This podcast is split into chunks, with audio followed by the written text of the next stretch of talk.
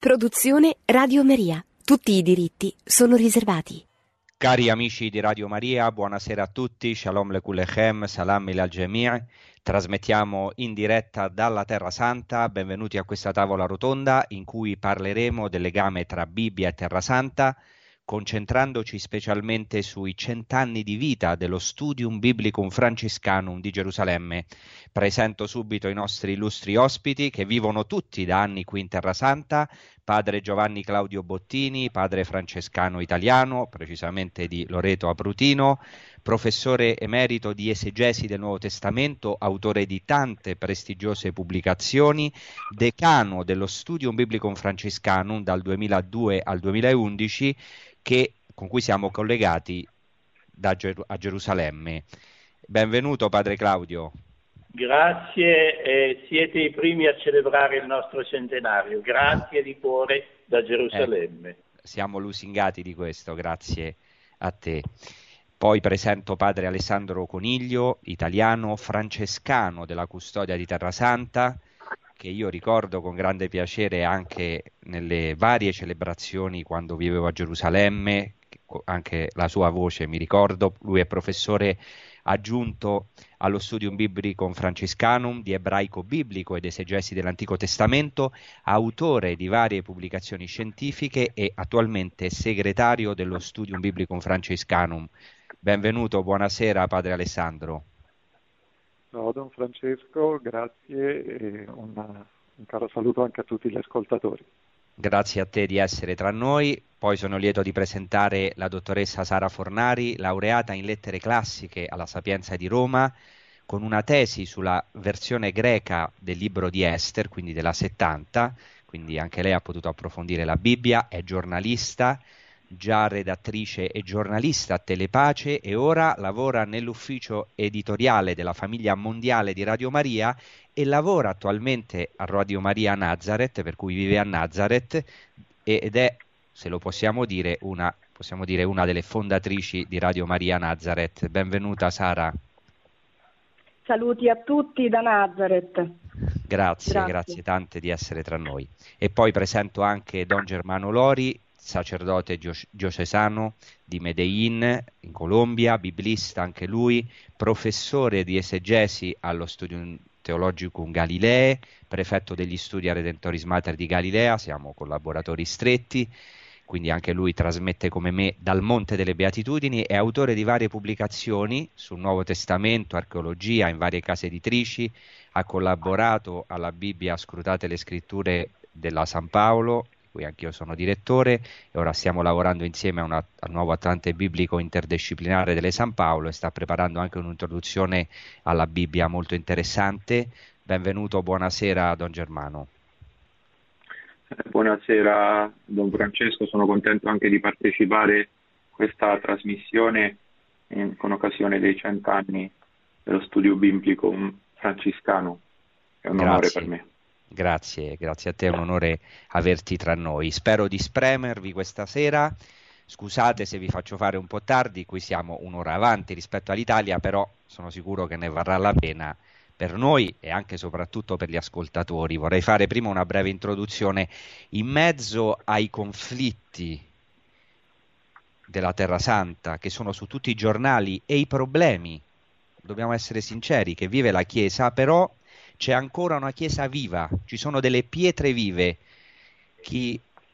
degli ascoltatori ha potuto qualche volta eh, sintonizzarsi con le mie trasmissioni a Radio Maria Italia o Radio Maria Spagna sa che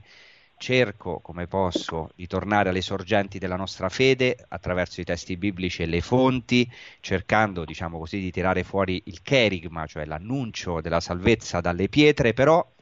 la Terra Santa sono anche le pietre vive e eh, in particolare ecco, c'è tutta un'affascinante opera di studi biblici, di approfondimento dell'archeologia biblica, delle vere e proprie avventure, anche scoperte, a cui hanno collaborato archeologi e studiosi provenienti da ogni parte del mondo, ma anche qui dalla Terra Santa, appartenenti a varie confessioni religiose, soprattutto cristiani ed ebrei, ma anche ad altre religioni e non credenti, ma soprattutto numerose istituzioni tra le quali oggi vogliamo onorare lo Studium Biblicum Franciscanum. Questa puntata è dedicata in particolare appunto al legame tra la Bibbia e la Terra Santa e ancora più in particolare ai cent'anni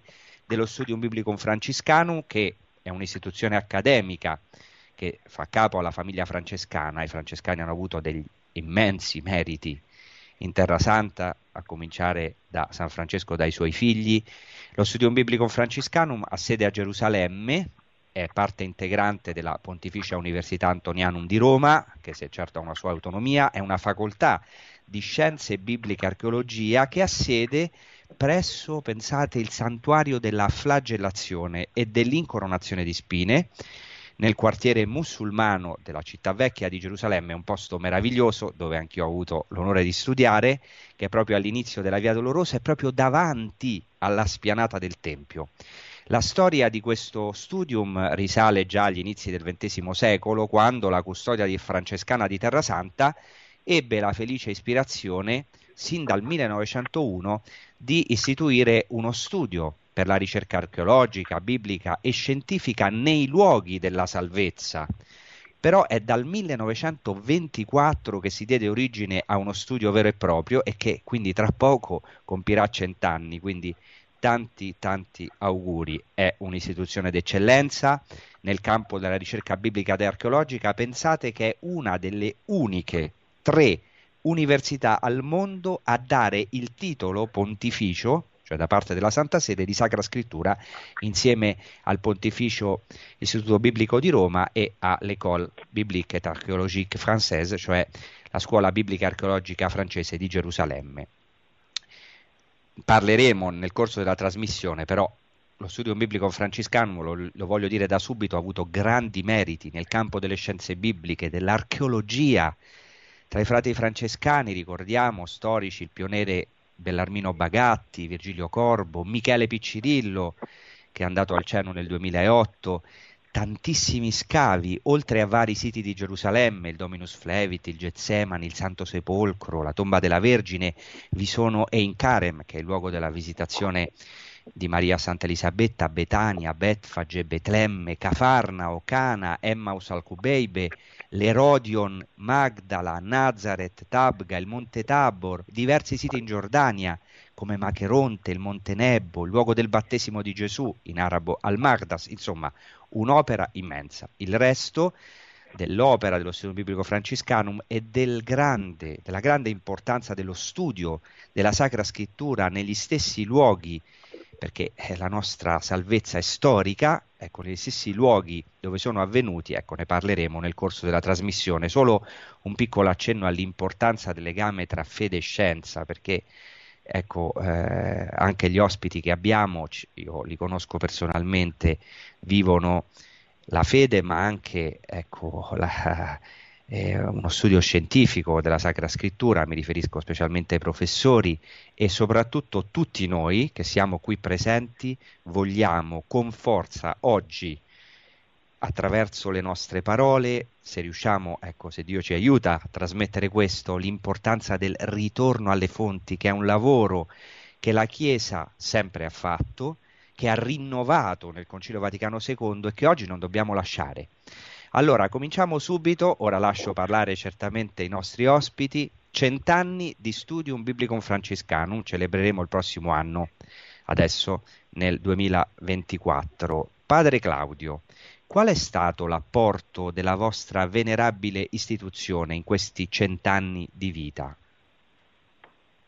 Tu hai ricordato tutta una serie di scavi archeologici e questo è il primo grande merito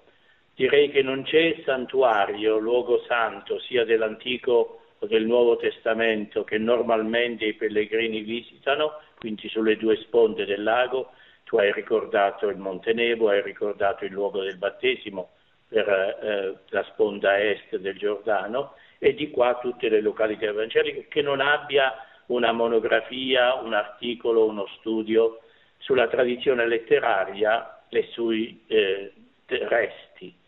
perché lo studio biblico francescano ha proprio questa caratteristica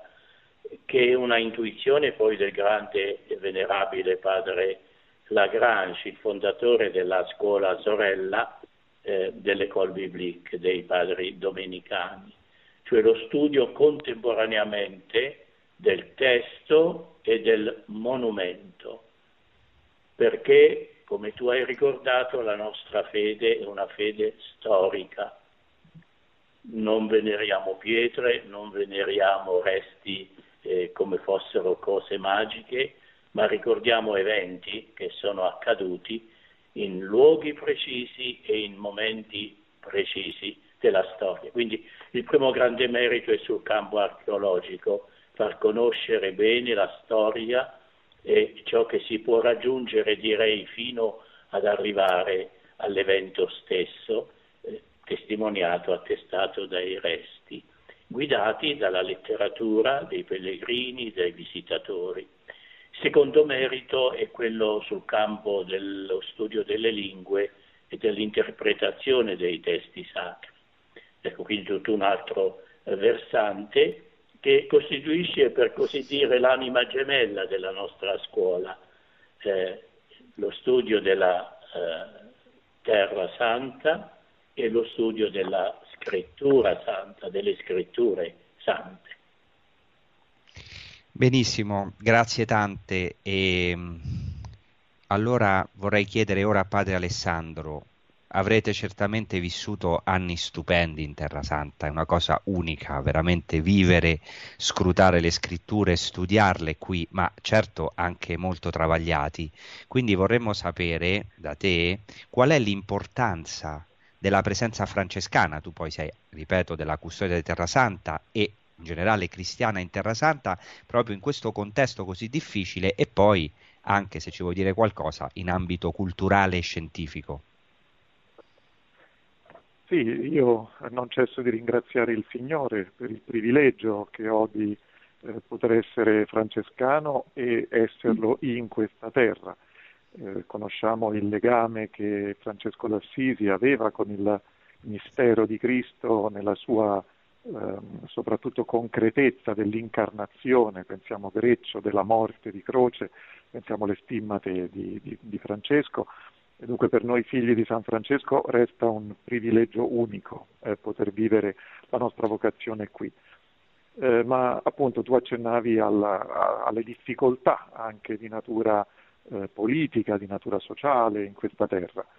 Eh, quindi un'esperienza che ha eh, una dimensione anche di travaglio e devo dire che la presenza francescana e cristiana in questi luoghi vuole essere proprio un fermento, un lievito, un seme di pace e di riconciliazione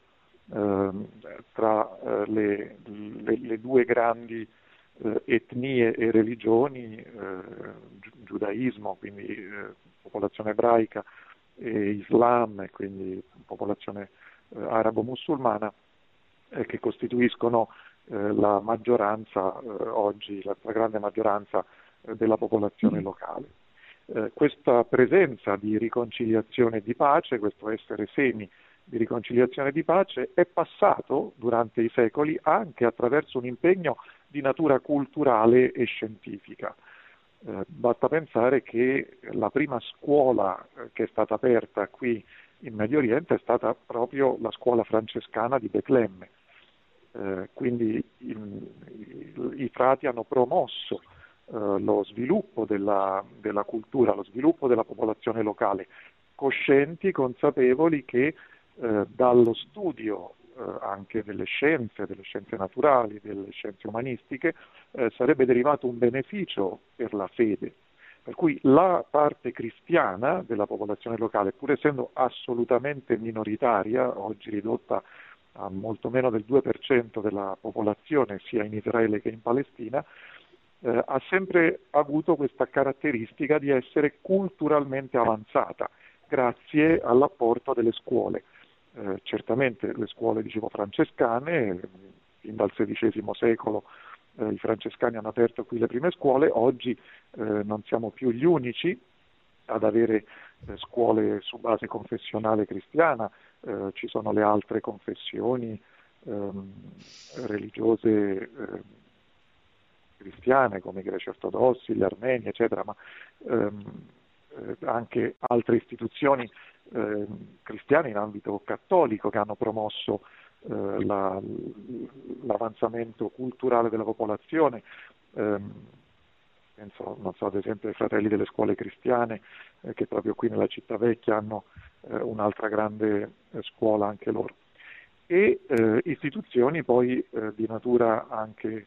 superiore, non soltanto quindi le scuole diciamo, fino alla maturità, ma anche istituzioni di più alto livello, la custodia di Terra Santa, appunto, oltre alla, allo studio biblico francescano di cui stiamo parlando questa sera, ad esempio il centro di studi cristiani orientali al Muschi, eh, al Cairo in Egitto, eh, attraverso anche eh, la pubblicistica, attraverso ad esempio le riviste della Terra Santa e le sue traduzioni o edizioni eh, in, in tutte le lingue principali moderne, eh, ha divulgato in modo alto eh, a livello scientifico, anche se non eh, scientifico in senso tecnico, cioè senza apparati di note eh, o bibliografie eh, lunghe, ma eh, attraverso però una, un, un, procedimento di alta divulgazione è riuscita a, a portare il messaggio dei luoghi santi attraverso una veste anche scientifica ai, ai, lettori appunto di, di queste riviste. Eh, e poi ci sono eh, altre istituzioni cristiane. Paolo VI, quando venne in Terra Santa, promosse due istituzioni molto importanti, l'Università a Betlemme, eh, poi aperta nel 1973, e l'Istituto Ecumenico di Tantur, eh, al confine tra Betlemme e Gerusalemme, e collegato dal 1972 alla Notre Dame University negli Stati Uniti, eh, che promuove appunto studi eh, anche a livello ecumenico. Poi ci sono anche gli istituti teologici, eh, lo studio biblico francescano è il secondo e terzo ciclo eh, di studi dello studio teologico gerosolimitano, cioè del, del ciclo di baccalaureato per i nostri eh, studenti francescani e non eh, qui, ma poi ci sono istituzioni eh, sorelle eh, allo studio teologico gerosolimitano come lo Studium Theologicum Salesianum eh, di Ratisbonti a Gerusalemme, il seminario del, teologico del Patriarcato Latino a Beggialla, e tu citavi eh, anche per la presenza di Don Lori all'altro ospite a questa tavola rotonda eh, il vostro eh, Studium Theologicum eh, Galilei, quindi ci sono diverse eh, istituzioni che continuano a dare come cristiani un apporto qualificato alla cultura proprio perché i nostri cristiani locali e eh, eh, anche i religiosi, i sacerdoti che operano in questa terra possano eh, essere questo fermento, questo seme di pace di riconciliazione eh, anche grazie appunto alla cultura, grazie a una crescita, a uno sviluppo di natura culturale mi, mi, ha colpito molto quello che stai dicendo, anche perché lo trovo molto in armonia a ciò che ha detto padre Claudio, che non veneriamo pietre in senso magico, ma soprattutto eventi in cui si è manifestata la salvezza di Dio, luoghi precisi, momenti precisi in cui prima ecco, Dio è sceso eh, rivelandosi in un linguaggio umano e poi eminentemente il verbo si è fatto carne e poi quello che dicevi tu padre Alessandro riguardo a questa anche incarnazione del corpo di Cristo vivo nella sua chiesa in tutta questa opera eh, non solo di missione ma anche di formazione eh, anche eh, riguardo alle scuole tutto quello che hai detto e soprattutto essere un fermento di pace di riconciliazione. Quindi ora passiamo a te Sara che vivi a Nazareth, quindi proprio nel luogo dove il Verbo si è fatto carne, e vorremmo sapere, diciamo, a livello personale, che significa per te vivere l'incarnazione a Nazareth, tu che hai potuto approfondire la Sacra Scrittura, poi sei stata giornalista nei luoghi santi, ora lavori per Radio Maria a Nazareth. Qual è il tuo rapporto con l'incarnazione nei luoghi santi a Nazareth e poi anche con i cristiani locali, perché ricordiamo, oltre al rapporto che abbiamo con i nostri fratelli ebrei, con i nostri anche fratelli musulmani, poi soprattutto la presenza degli arabi cristiani qui. Ci puoi dire qualcosa su questa tua esperienza? Allora, a questa domanda si potrebbe rispondere in molti modi. E Nazareth, fiore di Galilea, è una città araba, eh, in prevalenza dicevamo anche, ricordava ehm, eh, fra Coniglio, fra Alessandro, e i cristiani sono pochi qui, sono un 20%. Ma ecco, è un mistero questo dell'incarnazione tutto da scoprire e visto che il tema di oggi è proprio le scritture, la Terra Santa, cioè per me mh, ehm, cioè entrare nella Basilica dell'Annunciazione e, e meditare questo Vangelo, eh, il Verbo si fece carne e venne ad abitare in mezzo a noi, eh, cioè è un po' passare, bisogna un po' sempre un po' atterrare questa parola, no? perché quel, il prologo di Giovanni è di un'intensità teologica enorme. Ecco, però poterlo scoprire, poterlo vivere nella, nella propria vita è tutto un, un, cammino, un programma, se vogliamo. E, e quindi è, è, c'è un mistero nel senso che eh, bisognerebbe parlare di Maria, donna di Nazareth, e mi viene in mente anche il libro di padre Manz, è un carissimo padre francescano ecco, che il Signore ha chiamato da poco a sé e che ha scritto proprio un libro su Maria, donna di Nazareth, che io, mi aiuta ecco, a pensare che era una donna che aveva le sue cose da fare in casa, eh, eh, pulire, cucinare, ecco, cioè atterrare il Vangelo nella vita di tutti i giorni, questo per me è fondamentale, cioè poter leggere la Bibbia, la parola di Dio, eh, leggerla qui ovviamente è un dono immenso perché è più facile avvicinarla forse alla vita quotidiana. Questo ecco, è una prima, una prima risposta perché potrei dire tantissime cose se dovessimo parlare del, del, però, ecco, del rapporto eh, invece del fatto di vivere in mezzo ai cristiani di qui, quindi la cultura del Medio Oriente, la mentalità semitica,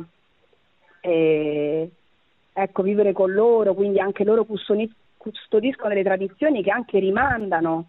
che ci fanno capire eh, la Bibbia, tutto quello che succedeva, che viveva Gesù, le feste dei matrimoni, eh, perché qui i matrimoni sono una grande festa, si festeggiano eh, per una settimana veramente. E, non so, la cura di certe, di certe, di certe tradizioni, la, la, custodia di ter- certe tradizioni. E quindi ecco, è tutto, diciamo, è tutta una scoperta perché eh, forse stare qui ci aiuta di più a, a concretizzare, non so questa parola, a vederla più, più concreta, più vicina alla nostra vita. Bene, c'è, c'è ancora una chiesa viva no? qui in Terra Santa, tu ne, ne fai esperienza? Sì, certamente, certamente eh, sono eh, questi cristiani che sono articolati in diversi riti perché ci sono chiese, appunto c'è la tradizione bizantina, c'è la chiesa latina, e, ehm, appunto sono molto, eh, molto, devoti, anche molto religiosi, come dicevo, custodiscono con, con grande devozione le loro tradizioni, ecco, però eh, penso che è sempre importante riscoprire questa, mh, mm, come dicevo, cioè, perché questo Vangelo, perché altrimenti il, prologo, il prologo di Giovanni possiamo leggerlo in tanti modi, studiarlo in tante sfaccettature, però poi eh, anche loro, ognuno, ogni cristiano penso deve, deve rivivere, rinnovare questo, riscoprire che la parola parla a lui ogni giorno nella concretezza della sua vita. Questa è un po' l'esperienza che faccio io anche con i cristiani locali, ehm, in un cammino di fede, nel senso che, non so, anche andare per esempio alla, eh, al santuario di, di Cana e, e poter riflettere sul miracolo delle nozze di Cana. Che, che cosa significa questo per una coppia di sposi? Vediamo adesso i pellegrinaggi, grazie a Dio, sono ripresi con forza dopo la pandemia, dopo la pausa, e tanti, tanti pellegrini, ma potersi fermare e, e pregare nei luoghi santi, appunto custoditi con grande amore nei secoli dai francescani, fermarsi lì e pregare, non soltanto fare un pellegrinaggio di corsa perché ci sono tanti luoghi da visitare, ecco, e ricevere lì io parlo appunto ai cristiani locali, ma tutti quelli che, che vengono, che sono di tutte le lingue, e, e, ad esempio a, a Cana, il miracolo delle nozze di Cana, che cosa Cristo ha fatto e perché, de- e perché Maria, la, sua madre, ha detto quelle cose, poter spiegare questo e, e tradurlo, cioè capirlo cosa significa per lui nella nostra vita. Ci sono anche le tradizioni giudaiche, ad esempio. Eh, so che, che, Don Francesco tu hai fatto tanti programmi a Radio Maria spiegando eh, appunto i Vangeli, anche le scritture alla luce delle tradizioni ebraiche, questo anche era insomma, l'insegnamento di Padre Manz che ha approfondito per tanti anni questi temi. Ecco, ehm, ecco, anche vicino agli arabi, vivendo con gli arabi alcune cose si, si capiscono molto meglio perché sono un popolo semitico quindi anche certo. la lingua in qualche modo ci avvicina. Senza dubbio, infatti oggi anche dici questo perché oggi proprio ci trovavamo insieme a una comunità di fede con i nostri fratelli arabi cristiani greco-cattolici proprio insieme nel santuario delle nozze di Cana, quindi proprio oggi abbiamo fatto questa esperienza. Bene, passiamo quindi a Don Germano perché mi sembra importante eh, approfondire questo aspetto dell'incarnazione. Eh, San Giovanni Paolo II ha parlato dell'analogia dell'incarnazione in riferimento alle scritture, cioè come eh, il verbo di Dio si è fatto carne, nostro Signore Gesù Cristo, così anche la parola di Dio, la Bibbia ha un aspetto divino, è veramente parola di Dio ed è veramente del tutto parola umana perché Dio si è rivelato in un linguaggio umano. E in questo senso lo studio biblico francescanum ha avuto una grandissima importanza in questo progetto, ovviamente grande, di riscoperta e di ritorno alle fonti. Ecco, Don Germano è ancora importante per la Chiesa questo ritorno alle fonti per attraverso l'umanità di Cristo, anche attraverso l'umanità dei testi biblici, dell'ambiente storico-culturale dei luoghi santi, e avere veramente un rapporto con Dio attraverso tutta questa umanità e questo ritorno alle fonti? Io penso che questa sia una delle cose più belle, più straordinarie che abbiamo ricevuto dalla Chiesa, eh, cioè eh, comprendere le scritture eh, non tanto come una parola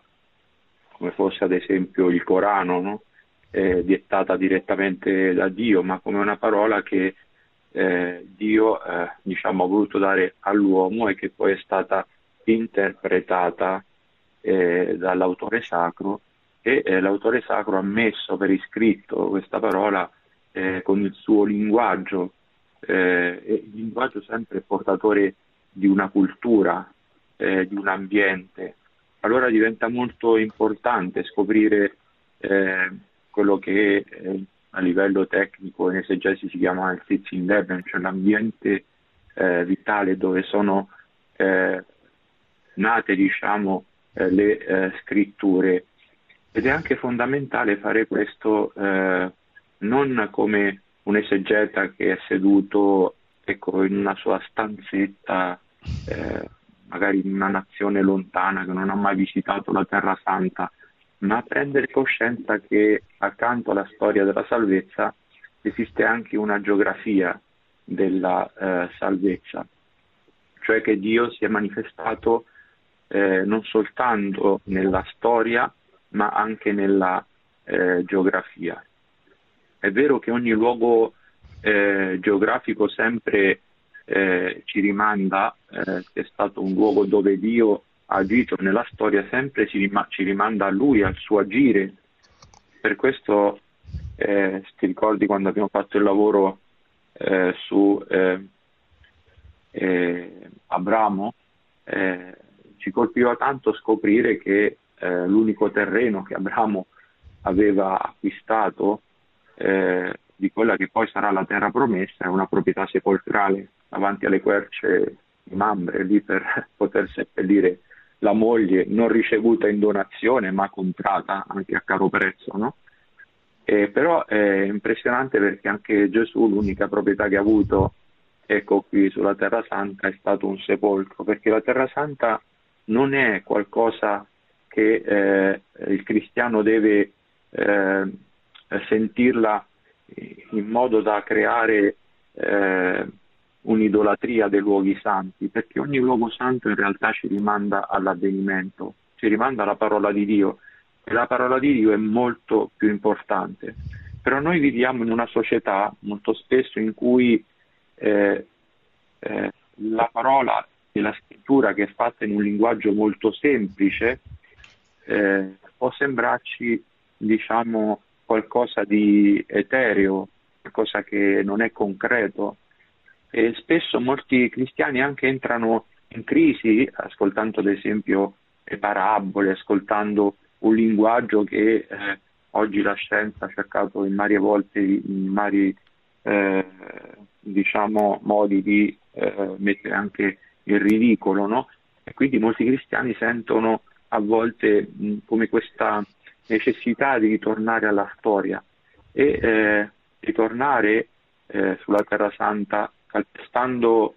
eh, le stesse orme che ha calpestato eh, Gesù Cristo oppure anche i grandi personaggi dell'Antico e del Nuovo eh, Testamento ci aiuta moltissimo a ritornare alla storia anche attraverso la geografia. Eh, sempre in memoria questa definizione eh, che è anche riportata nella Verbum Domini che parla della Terra Santa come il quinto Vangelo. Questa è stata una delle più belle esperienze che io ho fatto. Innanzitutto eh, noi abbiamo avuto la grazia di, eh, diciamo, eh, attraverso eh, la nostra storia, sia da parte eh, del cammino neocatecumenale che noi facciamo, Carmen era una grande innamorata della Terra Santa, adesso stanno facendo il processo di eh, beatificazione e lei ci ha trasmesso questo amore. Ma eh, quando siamo venuti qui nella Terra Santa abbiamo anche visto che lei faceva spesso riferimento a delle persone concrete, in particolare i francescani, Bagatti, Bellarmino, Testa, eh, Virgilio Corno, Loffreda, ne potremmo nominare eh, tantissimi, ma anche ai benedettini, per esempio Virgil Pixner, ai domenicani, Vincent Louis, eh, tutti questi eh, personaggi che hanno dato la vita per riscoprire l'importanza dei lo- luoghi santi. Quando sono venuto qui per la prima volta, io ricordo che eh, sono venuto con un gruppo portate, portato dal padre Rino Rossi, eh, eravamo i primi ordinati del seminario Redentoris Mater eh, di eh, Medellin, Colombia, dove io mi sono formato, e molti ci domandavamo, ma qui è veramente il posto dove Gesù Cristo diciamo, è stato sepolto, ma qui sarà veramente, eh, perché anche a volte eh, diciamo, nelle guide non è che si trovi moltissimo, no? E questo ha fatto nascere in me un desiderio di approfondire. E eh, andando ad approfondire, per questo sono molto contento di partecipare in questa trasmissione, anche in onore dei francescani, eh, perché uno dei più grandi santi che io ho sempre avuto vicino incluso quando ero nel seminario di Medellin, ogni volta che tornavo facevo sempre un pellegrinaggio ad Assisi, no? e scoprire che eh, eh, diciamo, eh, tra i francescani c'erano stati questi frutti straordinari di fare eh, questi lavori, studi, approfondimenti, cavi archeologici e che poi loro avevano contagiato anche eh, diciamo, le persone che studiavano, no? per esempio eh, mi colpito moltissimo la tesi dell'archeologa eh, Kathleen Kenyon sul Santo Sepolcro, no? che ha scoperto che questo Santo Sepolcro anticamente era una cava e che poi questa cava fu trasformata in un giardino, le pietre porose che erano rimaste sono state eh, scavate e il luogo dove è stato praticamente eh, crocifisso Gesù Cristo era la pietra che già non serviva più per costruire Gerusalemme, una cava che è stata attiva dal VII al primo secolo Cristo, no? e che proprio su questa cava, su, eh, su, questa pietra scarpata era stato crocifisso Gesù Cristo. A volte Dio eh, nella storia ha una ironia impressionante e, e porta a compimento delle parole senza che neanche noi ce ne rendiamo conto. Scoprire queste cose a me eh, mi hanno aiutato moltissimo nella fede, a volte eh, leggendo queste scoperte, no? e, e, a volte dico la verità mi, so, mi, sono messo a piangere di gioia e tu sai che eh, quando parlavamo, abbiamo fatto una guida e l'un l'altro ci diceva ma queste cose la gente le deve sapere, cioè mi sembra mi sembrava stranissimo che tante guide no, eh, avessero fatto diciamo, eh, un, un, lavoro, però non avessero portato alla luce tutte queste cose straordinarie e così belle. Perché lavoro, lo studio biblico francescano ha fatto un lavoro immenso, immenso. Eh, in un'occasione io sono stato con ehm, eh, responsabile attuale dei francescani in Terra Santa, Francesco Bertone, e eh, per caso nell'aereo ci siamo incontrati gli esprimevo tutta questa mia gratitudine nei confronti, nei confronti del lavoro che hanno fatto i eh, francescani. E proprio qui a contatto con la Terra Santa eh, io ho scoperto che le scritture si aprono, come diceva Carmen, no? acquistano un senso nuovo, si comprendono sotto una luce nuova e, e poi anche eh, riscoprire quello che tu dicevi, eh, questo aspetto umano, cioè eh, le scritture ci sono eh, arrivate giunte attraverso un linguaggio che era un linguaggio talvolta anche molto semplice, a volte anche primitivo, farti pensare per esempio al racconto della Genesi, il primo capitolo, no? è un linguaggio molto molto primitivo che ancora pensa che esistano cataratte nel cielo che Dio apre e fa scendere eh, la pioggia, però attraverso di questo eh, linguaggio primitivo Dio si è servito dell'uomo senza forzarlo, nulla, e senza mai forzare la sua natura perché eh, l'uomo veramente potesse eh, eh, riconoscere nella storia come uomo l'intervento di Dio. Questo, comprendere queste cose aiuta a me anche ogni cristiano a entrare nell'umanità di Cristo, nell'umanità della rivelazione e comprendere anche come Dio, in un certo senso, eh, prima ancora che Gesù Cristo eh, si manifestasse, anche lui ha dovuto fare una specie di catabasis, cioè di discesa o su un catabasis di condiscendenza per potersi incontrare con l'uomo e eh, esprimersi in un linguaggio umano. E questa un Catabasis, chiamiamola così, non era altro che una prefigurazione della kenosis di eh, Gesù Cristo, no? È stato questo eh, discendere, ecco nella storia, il verbo che si è fatto carne e ha messo la sua dimora eh, in mezzo a noi. E comprendere questo ci aiuta anche a comprendere quanto ogni atto di Gesù Cristo sia rivelativo, cioè non solo quello che lui ha detto con le parole, ma anche quello che lui ha fatto eh, nella sua vita e anche i luoghi dove lui eh, ha eh, agito. E questo, ecco, eh, l'archeologia in tal senso, i francescani hanno fatto un grande lavoro, occupa un posto molto importante, direi eminente, tra le varie scienze che ci aiutano diciamo, eh, a, a comprendere meglio eh, il verbo incarnato, perché comprendendo meglio la cultura, eh, il mezzo in cui lui viveva, riusciamo a comprendere meglio anche il significato. Io faccio un esempio, eh, stando qui in ambito eh, arabo, ecco, mi sono reso conto che eh, i, i, cristiani, quando ti invitano a casa loro, eh, se ti vogliono molto bene, non solo ti accolgono e ti danno da mangiare che lo fanno con tutti, ma ti sbucciano per esempio eh, la frutta, eh, te la servono e se proprio ti vogliono tanto bene te la mettono anche in bocca. Allora tu vedi questo gesto e comprendi quello che ha fatto Gesù Cristo quando eh, a Giuda ecco, ha messo un boccone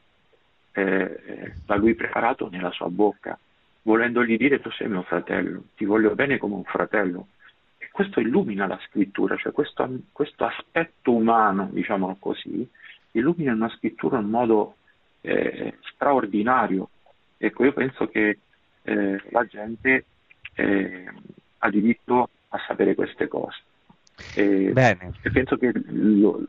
sì, lo, scopo delle università proprio è quello di portare alla luce eh, questo, questa conoscenza ecco perché gli stessi cristiani ne possano approfittare e godere.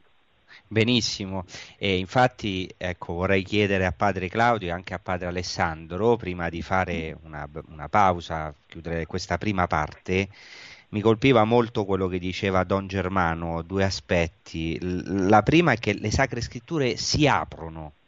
so, cioè il costato di Cristo è aperto per noi, c'è una possibilità di incontrare Dio e di incontrarlo dappertutto, certo, perché come dice Cristo, ecco, eh, non su questo monte adorerete il Padre, ma i veri adoratori mi adoreranno in spirito e verità, quindi in ogni luogo, questa è, diciamo, è la nostra vocazione universale, ma anche un rapporto profondo con Cristo che si può avere in ogni luogo, però è vero che nei luoghi, in questi luoghi della Terra Santa, le scritture si aprono e anche che qui il sepolcro è aperto per noi, è vuoto e mi colpiva Padre Claudio perché tu sei se me lo permetti di dirti, una colonna qui in Terra Santa, cioè sei qui da tanti anni. E quello che sempre mi ha colpito è la vicinanza dello studium biblico francescano ai luoghi più importanti della nostra salvezza in primis il cenacolo, ma soprattutto il Santo Sepolcro, mi ha sempre colpito, soprattutto quando ero a Gerusalemme, quindi potevo più partecipare alle liturgie, ma anche ora la vostra presenza francescana come professori, ma come uomini di fede, specialmente pregando nel Santo Sepolcro. Io sono rettore di un seminario, quindi sono un po' un osservatore, vedo anche come pregano e mi ha sempre colpito questo. Ecco, vorrei sapere da te e poi da padre Alessandro la vostra esperienza personale di tutti questi anni vissuti, non solo come professori ma anche come uomini di fede così vicini a questi luoghi della salvezza, studiando la Bibbia e frequentando e vivendo i luoghi santi. Cioè non vi siete stancati di andare sempre agli, negli stessi luoghi? No, perché c'è una freschezza mh, nel eh, testo eh, sacro perché si visita questi luoghi avendo sempre in una tasca il Vangelo il Nuovo Testamento o in, in altri casi eh, la Bibbia intera nelle sue varie forme disponibili.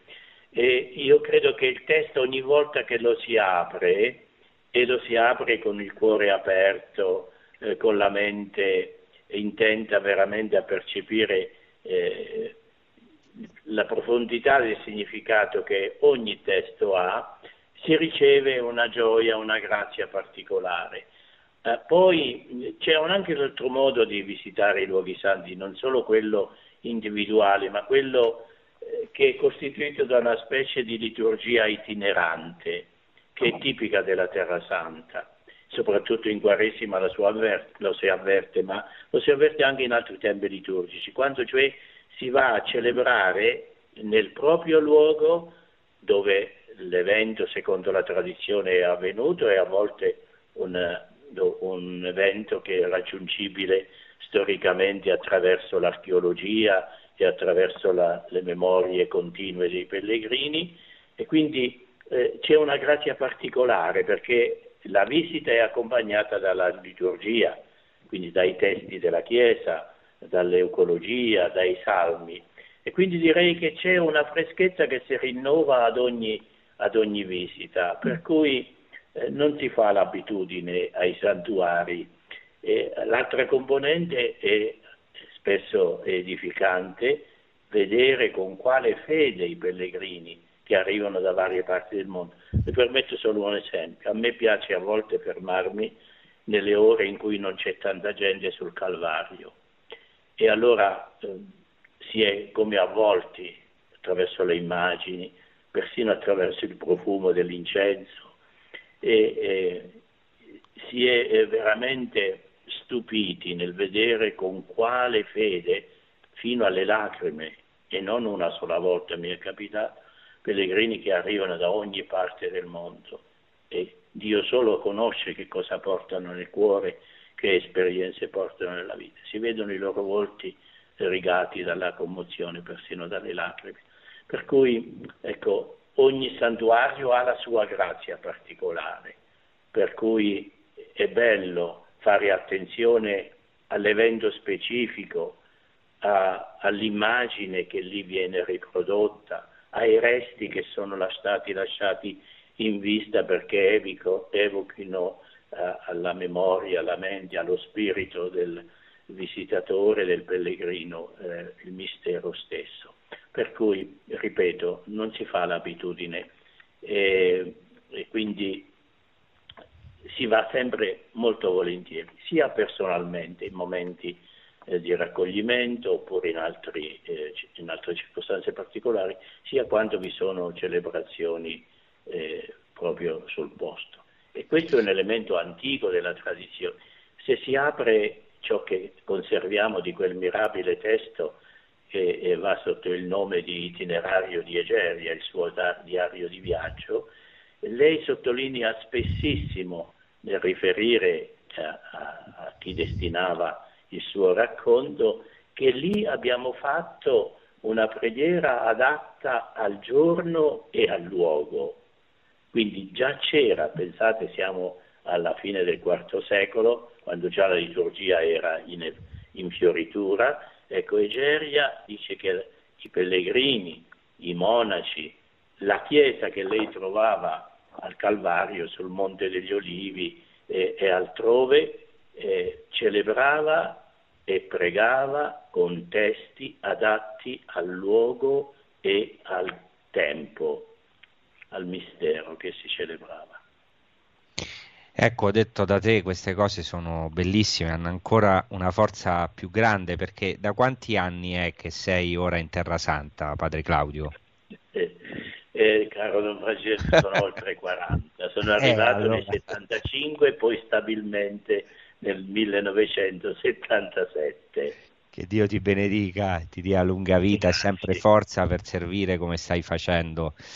Bene, e vorrei chiedere a padre Alessandro, eh, oltre ovviamente alla domanda che ho fatto anche a padre Claudio, però anche tu sei un frate, oltre che un professore allo studio biblico francescano, ma anche un frate della custodia di Terra Santa. Ecco, se ci puoi dire il tuo rapporto personale di fede con i luoghi santi, sempre legato alla tua missione anche di professore e anche se c'è in particolare un luogo, ci puoi dire qualcosa su un luogo di Terra Santa a cui sei particolarmente legato, che ti ha colpito o dove senti che Dio ti ha parlato particolarmente o ti parla ancora? Sì, Don Francesco, eh, io devo dire che eh, appunto forse a differenza di padre Claudio che è venuto qui già con una missione che era quella di studiare e poi di insegnare in questi luoghi, come tu ricordavi io sono eh, un, un, frate della custodia di Terra Santa, quindi io non sono venuto qui eh, pensando che sarei poi diventato professore allo studio biblico, per cui eh, il mio approccio con eh, i santuari eh, non è stato, almeno inizialmente, non è stato eh, un approccio mediato eh, dalle conoscenze di natura storica, archeologica. Anzi, devo dire che quando io eh, venni la prima volta in Terra Santa da novizio, era il lontano 2002, e, ed eravamo come novizi ad Ain Karem, eh, io ero, ero, venuto qui con un ideale un po' Foucauldiano, eh, cioè alla Charles de Foucault, di, di vivere una vita semplice, eh, immersa eh, nel, in questo mare islamico o ebraico, cioè, quindi come diceva la, la, regola di San Francesco, eh, una vita eh, inter Saracenos eh, Italios infideles, cioè tra i saraceni e gli altri infedeli e, gli altri non cristiani, eh, una vita eh, semplicemente condivisa, ecco, standoci in mezzo senza nemmeno eh, la pretesa di fare magari un annuncio diretto della parola, eh, de- della fede, perché insomma anche per le circostanze eh, storico-politiche insomma, non era magari direttamente possibile. Quindi il, il mio arrivo qui addirittura eh, non è stato guidato da un amore per i luoghi santi. Non ero mai stato pellegrino in Terra Santa prima di venire pur, pur, avendo scelto fin dall'inizio di, di, venire qui come frate della custodia di Terra Santa. Comunque eh, per me la custodia di Terra Santa significava una presenza francescana in Medio Oriente, più che eh, una presenza francescana di custodia dei luoghi santi. E devo dire che invece poi stando qui, in particolare durante l'anno di noviziato, eh, il mio maestro di, di, noviziato, il padre Carlo Cecchitelli, ehm, eh, che era stato custode di Terra Santa, quindi che era custode emerito di Terra Santa, eh, ci ha saputo trasmettere questa, questa, passione per i luoghi santi, per eh, il lavoro che nei secoli i francescani avevano fatto eh, per riscoprire eh, di ogni santuario eh, la radice nelle fonti evangeliche, poi nelle fonti dei pellegrini antichi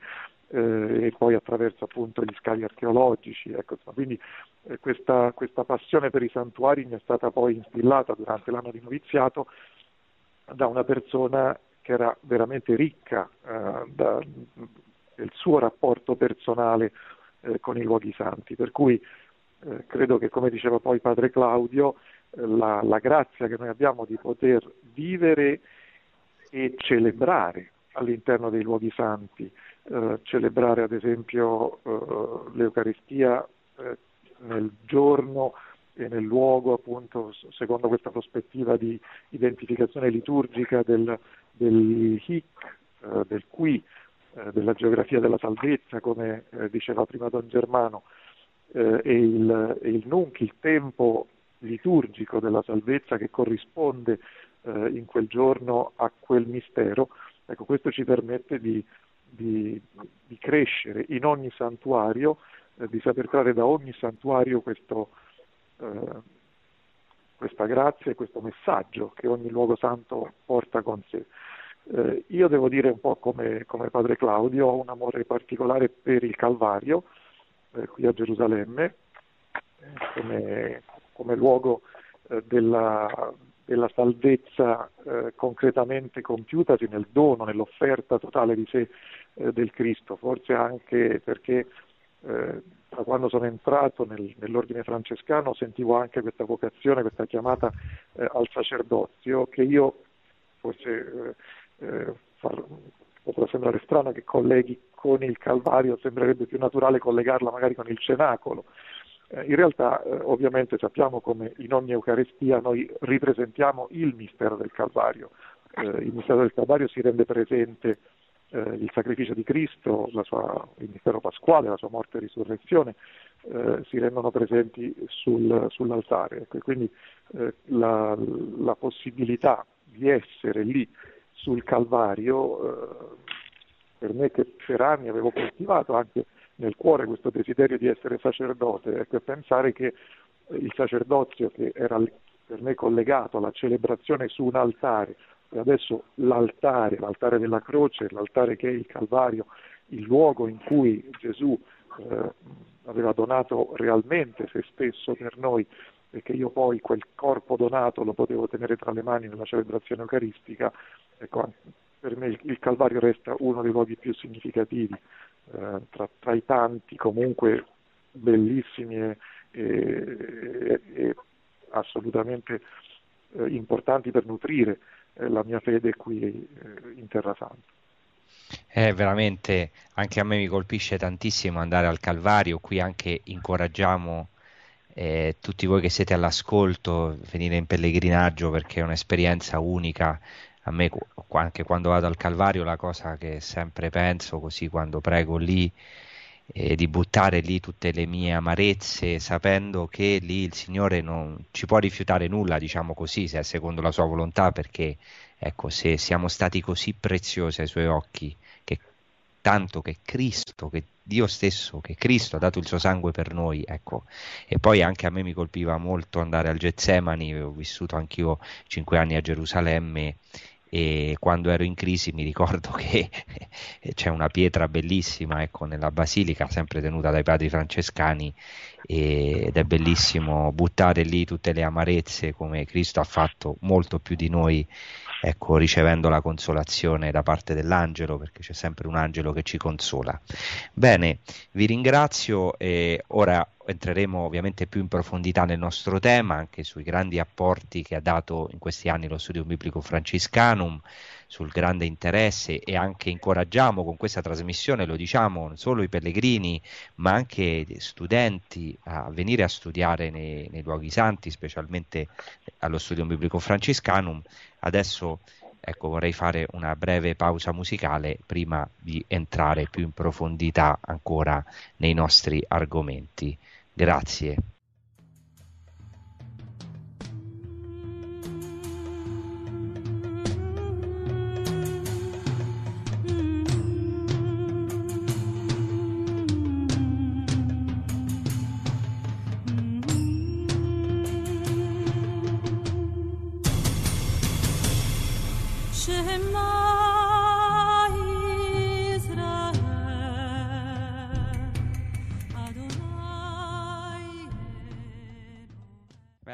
Amici di Radio Maria, siamo con illustri ospiti, stiamo trattando l'argomento del legame tra la Bibbia e la Terra Santa, in particolare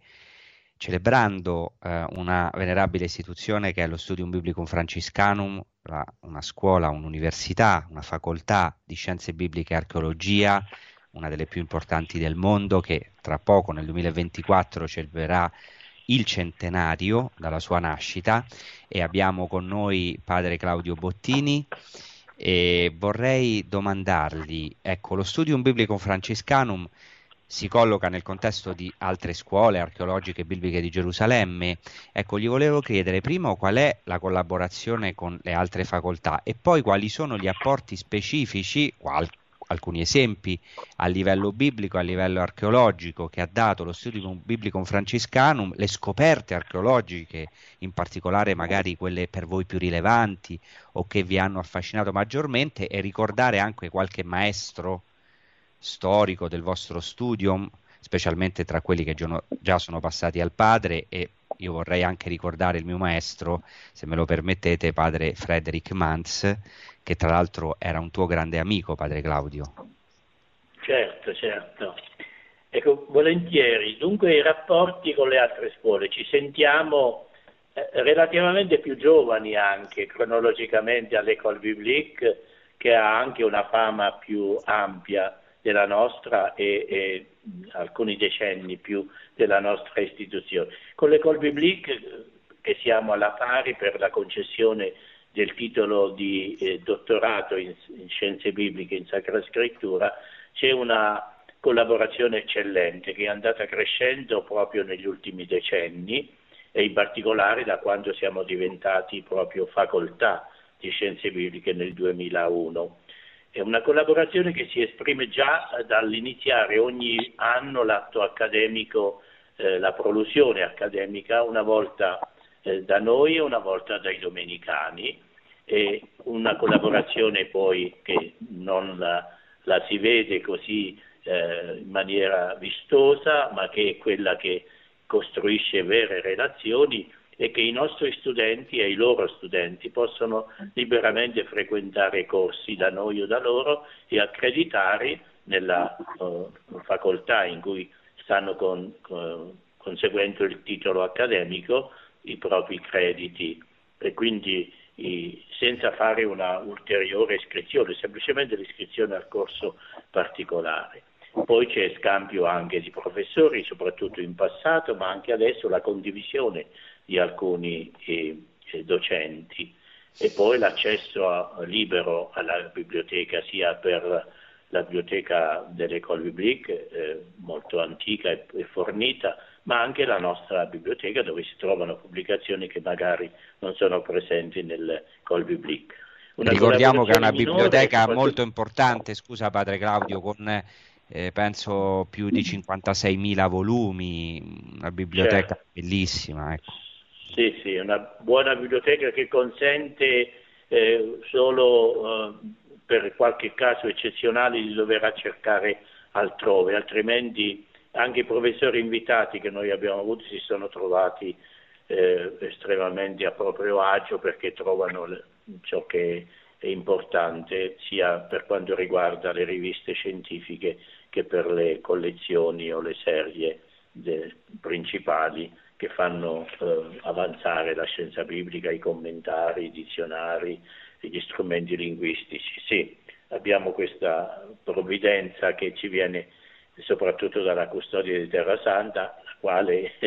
gode dell'aiuto dei cattolici di tutto il mondo.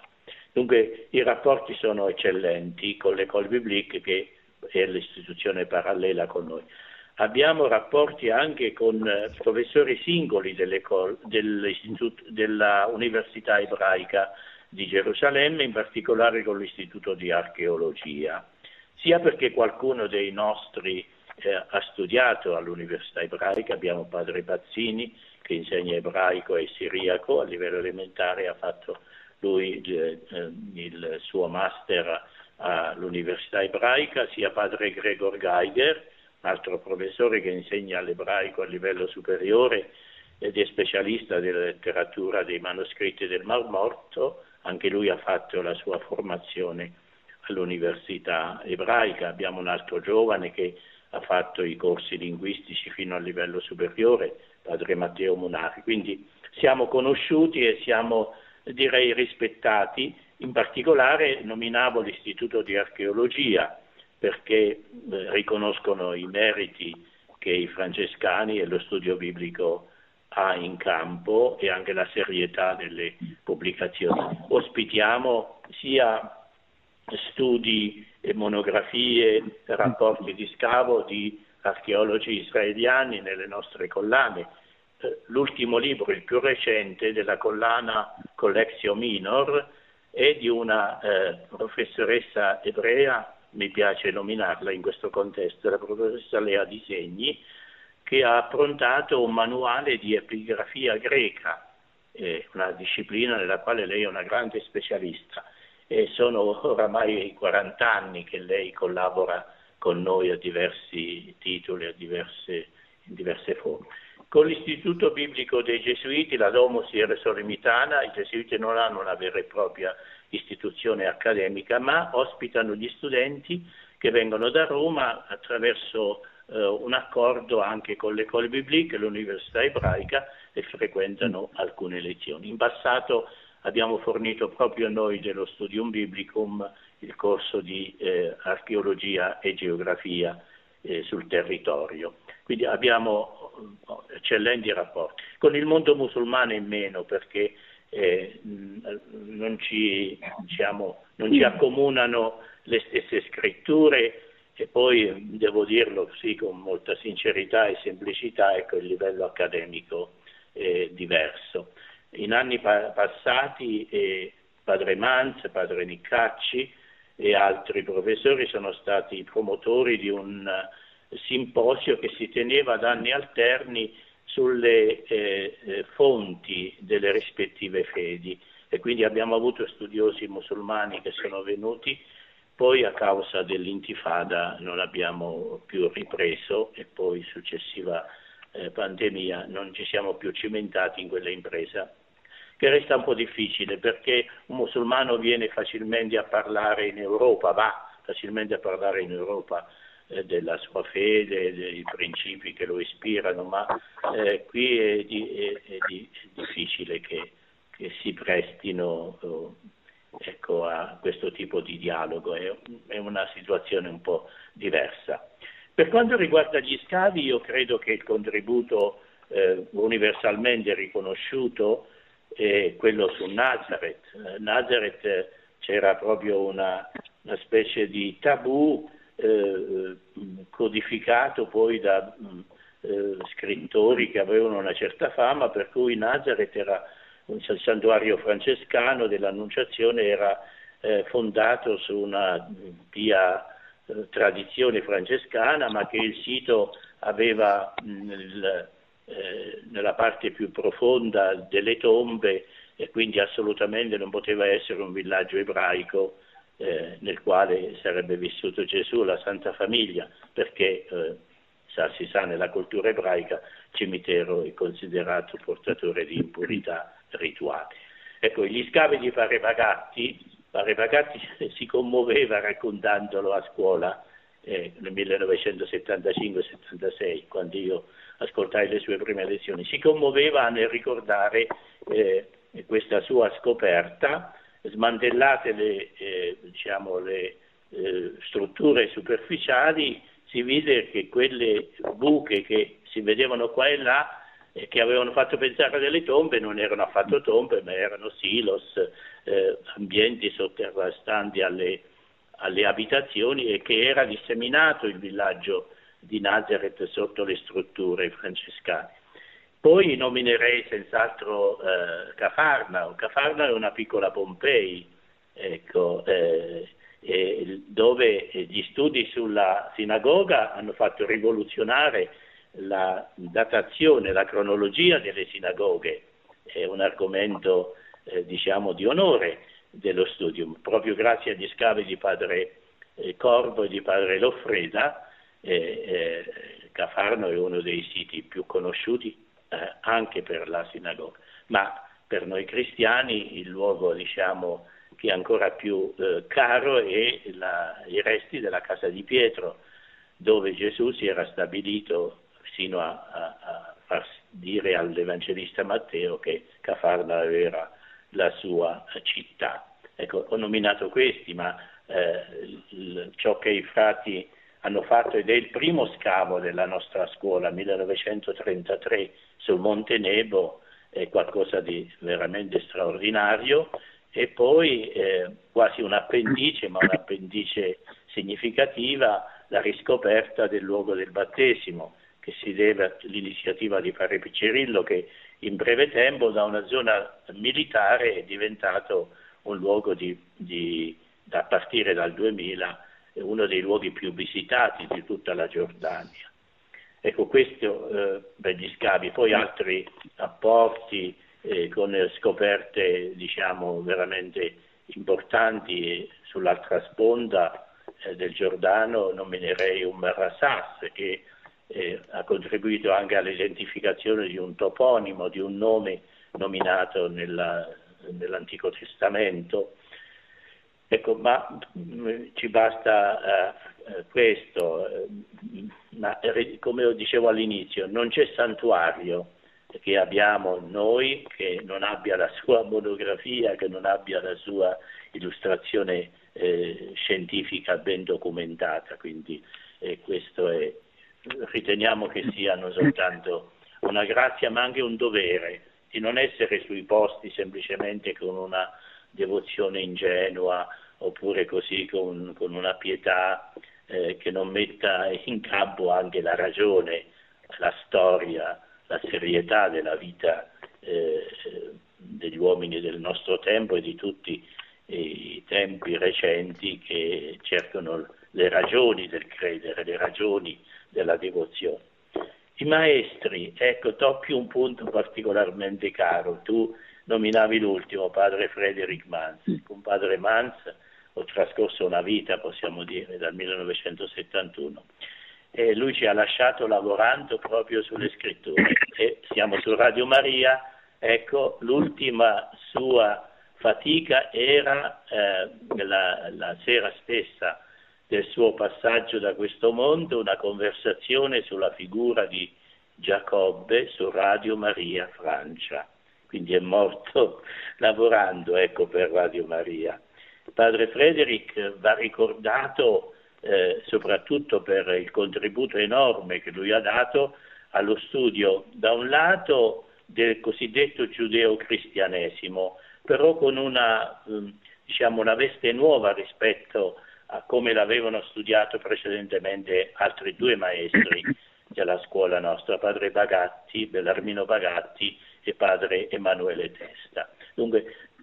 Federico ha posto l'attenzione eh, sul Vangelo di Giovanni, che è stato un po' il compagno di viaggio di tutta la sua vita di studioso, studiando lo sfondo giudaico che soggiace a questo Vangelo e spesso ne sottolineava anche l'importanza come documento storico. Spesso si diceva che, o si dice il Vangelo teologico, quello meno attento. Padre Manz ha messo un impegno particolare a mostrare che Giovanni ci ha conservato delle informazioni preziose sul dato storico, sul, lato, sul dato eh, geografico, oltre che a mostrare la, la sua eh, cultura eh, giudaica, cioè che il Vangelo di Giovanni bagna tutto il suo, il suo sostrato, il suo sfondo nella eh, cultura giudaica. E quindi Mans ha contribuito enormemente allo studio della letteratura giudaica antica e l'altro versante ha fatto vedere come tante tradizioni che compaiono negli scritti cristiani antichi, persino nel, eh, c'è quel documento che ho già ricordato, l'itinerario di Egeria, tradizioni che risalgono e che mostrano la presenza della eh, mh, comunità cristiana di provenienza ebraica nei primissimi decenni, in ogni caso prima dell'arrivo dei bizantini, prima del IV secolo, che sembra un anello eh, oscuro tra eh, i testi della fede, il Nuovo Testamento e le prime testimonianze monumentali. Padre Manz ha portato con la, uno stile nuovo, un apporto nuovo, un grande contributo a questa tesi, che è stato uno dei grandi apporti negli anni 60, Padre Bagatti, Padre Testa, eh, eh, ciascuno per la propria parte, padre Bagatti era archeologo e anche cultore di storia, padre Emanuele Testa era soprattutto esegeta e conoscitore eh, della vasta letteratura cristiana antica e anche della letteratura ebraica. E loro eh, provocati dalle, dalle, scoperte, pensiamo al, al Dominus Flevit, ma anche altre, da altre scoperte sporadiche, si sono posti prima la domanda, resti cristiani prima di Costantino? Perché la tesi storiografica comunemente affermata è che i cristiani appaiono in Terra Santa in maniera chiara, visibile, con l'arrivo dei pagani cristianizzati, quindi all'epoca di Costantino. Ecco, questo non corrisponde, non può più essere affermato con, così con tanta sicurezza e semplicità. Non certo resti monumentali imponenti, perché non era nella cultura ebraica di fare monumenti, di fare grandi basiliche, di fare grandi costruzioni, ma umilissimi resti, dalle tombe, le iscrizioni e altri elementi si può parlare e giustamente di una presenza cristiana o giudeo-cristiana per indicare cristiani di provenienza ebraica nel territorio. Credo che questo, pur con tutto il dibattito che ha suscitato e che può ancora suscitare, sia stato uno dei grandi apporti. Ecco, torno all'archeologia nominando padre eh, Virgilio Corbo, l'archeologo per eccellenza dell'Erodion, eh, la fortezza erodiana, eh, da lui scavata con enormi eh, fatiche e sacrifici all'inizio degli, anni, all'inizio degli, anni, 60, ma lui ha lavorato anche al Getsemani, ha lavorato al Santo Sepolcro e i volumi più recenti che abbiamo sul Santo Sepolcro si devono a lui, che aveva seguito i lavori di restauro e quindi in qualche caso anche di vera e propria indagine archeologica al Santo Sepolcro nella parte eh, custodita dai francescani, dai cattolici diciamo, e nelle altre parti aveva ottime relazioni eh, con i greci e con gli armeni, padre Virgilio Corbo era venuto che, in Terra Santa che aveva 11 anni, 12 anni, quindi era un uomo inserito nel, nel, nel luogo, nell'ambiente, quindi in questo eh, mondo particolare. E, e poi eh, insieme con padre Stanislao Freda hanno portato avanti oltre 20 campagne di scavo a, a, a Cafarnao, con gli apporti eh, che ho già nominato. Ambedue hanno lavorato per esempio nella fortezza erodiana del, di Macheronte,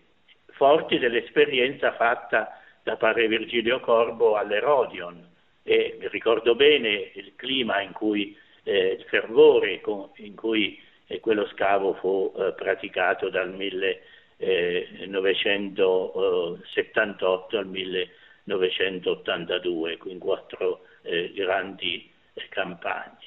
Ecco, eh,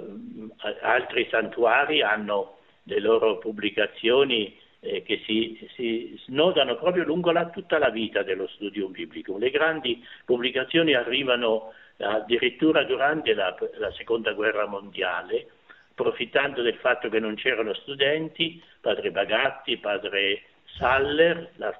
i due archeologi, si dedicano alle prime pubblicazioni sul Monte Nebo, poi sugli itinerari antichi di Terra Santa, dunque sono stati veri e propri maestri eh, che hanno dimostrato la validità della formula eh, eh con la quale l'Istituto Biblico fu fondato, del 1923-24 da un grande custode, padre Ferdinando Diotallevi, credo che vada ricordato perché fu il custode che promosse la costruzione delle basiliche sul Tabor e al Getsemani, inaugurate ambedue nel 1924. Dunque, dicevo, l'intuizione era che la, lo studium biblico francescano fosse eh, centro di insegnamento e centro di ricerca. Allora la sua storia ha dimostrato che nei momenti in cui eh, la, la, la funzione didattica era debole, era fragile, pensate alla seconda guerra mondiale, pensate al primo periodo conflitto, eh, conflitto arabo-israeliano, eh, dove gli studenti non c'erano, erano ridotti al lumicino e fu un periodo appunto eh, che appa- dal punto di vista didattico appariva sterile, inesistente. In realtà fu riempito da questi nostri maestri e grandi lavoratori dalle pubblicazioni. Se uno va a vedere la data delle pubblicazioni si rende conto di quanto lavoro fu fatto in quegli anni approfittando del fatto, cioè mettendo a frutto il fatto che non ci fossero eh, studenti da formare. Quindi questa, eh, dicevo, l'intuizione di queste due dimensioni dello studio biblico che sono stati anche una carta vincente, perché il Medio Oriente, lo sappiamo tutti, ha quante alterne vicende, anche di recente, è bastata la pandemia, sono bastate le intifade a far fuggire, a non far venire più nessuno. Ecco, allora questa formula di centro di insegnamento e centro di ricerche è stata la formula eh, vincente. Bene, grazie. E, io vorrei adesso eh, interpellare un momento Sara. Non so se lei vuole aggiungere qualcosa a quello che è stato detto, eh, diciamo anche riguardo al padre Manze che lei ha conosciuto, anche al rapporto con i francescani, perché lei ha lavorato come giornalista a Telepace, ora per Radio Maria, quindi oltre a fare una missione per i cristiani arabi locali in Radio Maria Nazareth, però ha da tanti anni tanti rapporti anche con queste pietre vive della Terra Santa. Se vuoi aggiungere qualcosa, se no anche ti vorrei chiedere però, perché ora passiamo anche a una parte biblica, farò altre due domande ancora a Don Germano, Padre Alessandro su questo, cioè che rapporto hai tu con la Bibbia? A parte il fatto che l'hai anche studiata, no? Però io so che tu hai un rapporto quotidiano con la Sacra Scrittura, cioè come si possono aiutare i cristiani di oggi a, ad avere un approccio esistenziale vivo, perché la scrittura è una parola viva che appunto ci parla in luoghi vivi, però anche in se stessa parla alla nostra esistenza quotidiana.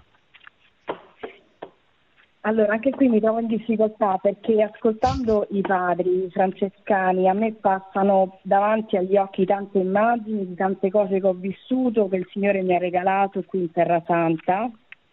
e ho, ho presente il sorriso di padre Manz, me lo ricordo con grande commozione, l'ultima volta che l'ho visto era qui alla, alla rotonda di Nazareth mangiando un panino con i pellegrini. E, e, sono contenta che padre Claudio Bozzini abbia ricordato veramente che lui eh, l, la sua ultima ora sulla terra l'ha dedicata eh, facendo questo servizio anche di annuncio, di insegnamento attraverso Radio Maria, eh, trasferendo agli ascoltatori tutto il suo studio, sua, diciamo, le sue fatiche sulla scrittura, la sua ricerca. E volevo dire un'altra cosa anche, che i francescani ehm, cioè non soltanto eh, hanno strappato, riscattato eh, i santuari quando erano in mano musulmana, li hanno custoditi, dando la vita, ma anche oggi cioè, vivificano questi santuari con la loro preghiera. Per me questo è importantissimo, cioè entrare al Santo Sepolcro e trovare la processione quotidiana, perché tutti i pomeriggi i francescani eh, fanno la processione nel Santo Sepolcro eh, di cappella in cappella, pregando e ricordando in ogni luogo eh, con dei versi antichissimi, adesso non mi viene il nome del, del poeta, però un padre latino, ehm, e, e così anche nella Natività, nella, um, alla Basilica della Natività, a Betlemme. Cioè, ecco, io dico,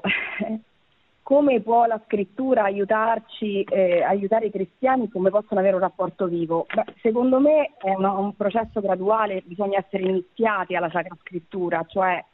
Bravo. Perché c'è il piano dello studio, della riflessione. No, a me, mi, scusate, io dopo aver ascoltato eh, tanti studiosi mi si accavallano un po' i pensieri e le emozioni anche nella testa, perché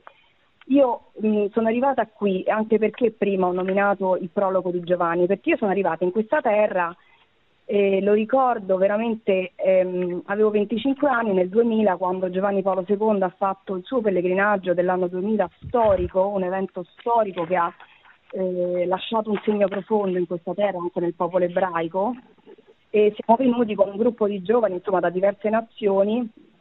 E io ricordo che a me era capitato, insomma abbiamo aperto, insomma, aperto la Bibbia, il Vangelo a caso, insomma ognuno ha ricevuto la sua parola e a me è capitato, l'ho ricordato anni dopo, questo prologo di Giovanni.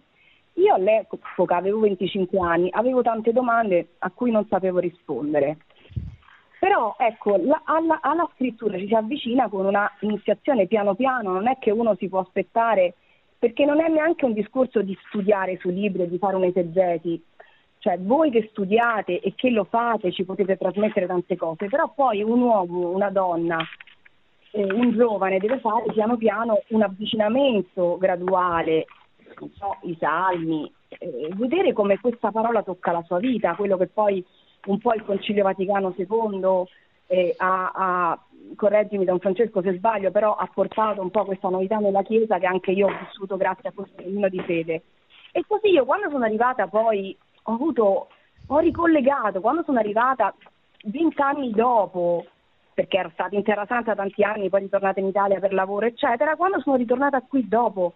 20 anni ho detto ma ti ricordi che io quando avevo 25 anni questo Vangelo dicevo mi sembra un po' astratto. E poi l'ho capito, ma guarda il Signore che cosa ha fatto con me, cioè poter leggere, per, per me ci sono avuti un po' di anni, cioè vabbè, questo è un discorso un po' eh, lungo, no? ho riassunto, diciamo, in questa, ho incluso no? in questa, questa, questo tempo della mia vita. Eh, prologo di Giovanni nel 2000 e, e ritorno a Nazareth. In questo tempo il Signore ha, ha, parlato alla mia vita attraverso la scrittura, quindi pregare, eh, leggere la scrittura nella Chiesa, nella comunità cristiana e però vedere che tocca la tua vita ci vuole una gradualità perché altrimenti eh, o diventa o è un discorso sentimentale, solo di emozioni, oppure è un discorso molto razionale, quindi bisogna, l'uomo, il fatto, noi siamo fatti, abbiamo tanti, cioè siamo fatti anima, spirito, abbiamo, eh, la, cioè, abbiamo gli aspetti psicologici, abbiamo le domande sulla nostra vita, abbiamo i nostri ragionamenti e quindi vedere come questa però parola di Dio, come dice la scrittura, è tagliente, arriva come una spada a doppio taglio che arriva, può arrivare a toccare le zone più profonde e sanare cambiare le vite. E però è una cosa graduale. Quindi diciamo io posso anche ringraziare oggi Radio Maria, insomma il Signore si è servito di Radio Maria per portarmi a Nazareth e meditare di più su questo mistero enorme dell'incarnazione. Ogni giorno quando vado lì dico ma come si fa a comprenderlo? Cioè dobbiamo abbassarci, dobbiamo metterci... Eh, Charles de Foucault ricordava, fra Alessandro ricordava fra fra, Charles de Foucault. Eh, anche stare in silenzio, trovare un po' di silenzio nella nostra vita, trovare uno spazio nella nostra vita, eh, nelle nostre giornate, nelle nostre settimane, per, per meditarla questa parola, no? A volte non è facile, quindi questo mi sento di dire che è una cosa graduale, ecco. Grazie. Che tutti dobbiamo essere aiutati in questo insomma ti si sono aperte anche a te le scritture qui in Terra Santa un po', non solo a Carmen. Bene, allora eh, vorrei chiedere a padre Alessandro proprio su questa linea importante riguardo alla quale parlava Sara, cioè la gradualità, essere iniziati alla Sacra Scrittura e anche gradualmente capire che ehm, ecco, parlano concretamente alla nostra esistenza di oggi. Sempre la, la, scrittura è come Dio che passeggia nel giardino dell'Eden e chiede ad Adamo ed a Eva dove sei tu? Eh, ecco, dove ti trovi in questa parola, questo approccio esistenziale? Ecco, volevo chiedere a Padre Alessandro perché ecco, un, vorrei anche dire una cosa, che l'esegesi, cioè l'interpretazione della scrittura, come ha affermato il Concilio Vaticano II, è l'anima della teologia. E l'esegesi oggi, così anche come la teologia, ha un urgente bisogno di recuperare la dimensione spirituale, nonostante noi tutti, cioè stiamo parlando qui, siamo biblisti, ma vorrei sapere come biblisti tu, padre Alessandro, in che modo coniughi il tuo lavoro scientifico con la preghiera e la vita spirituale e come pensi che l'esegesi possa recuperare una fecondità spirituale che alcune volte o in certi ambiti sinceramente sembra aver perso? Ma io credo che, appunto, come diceva anche Sara,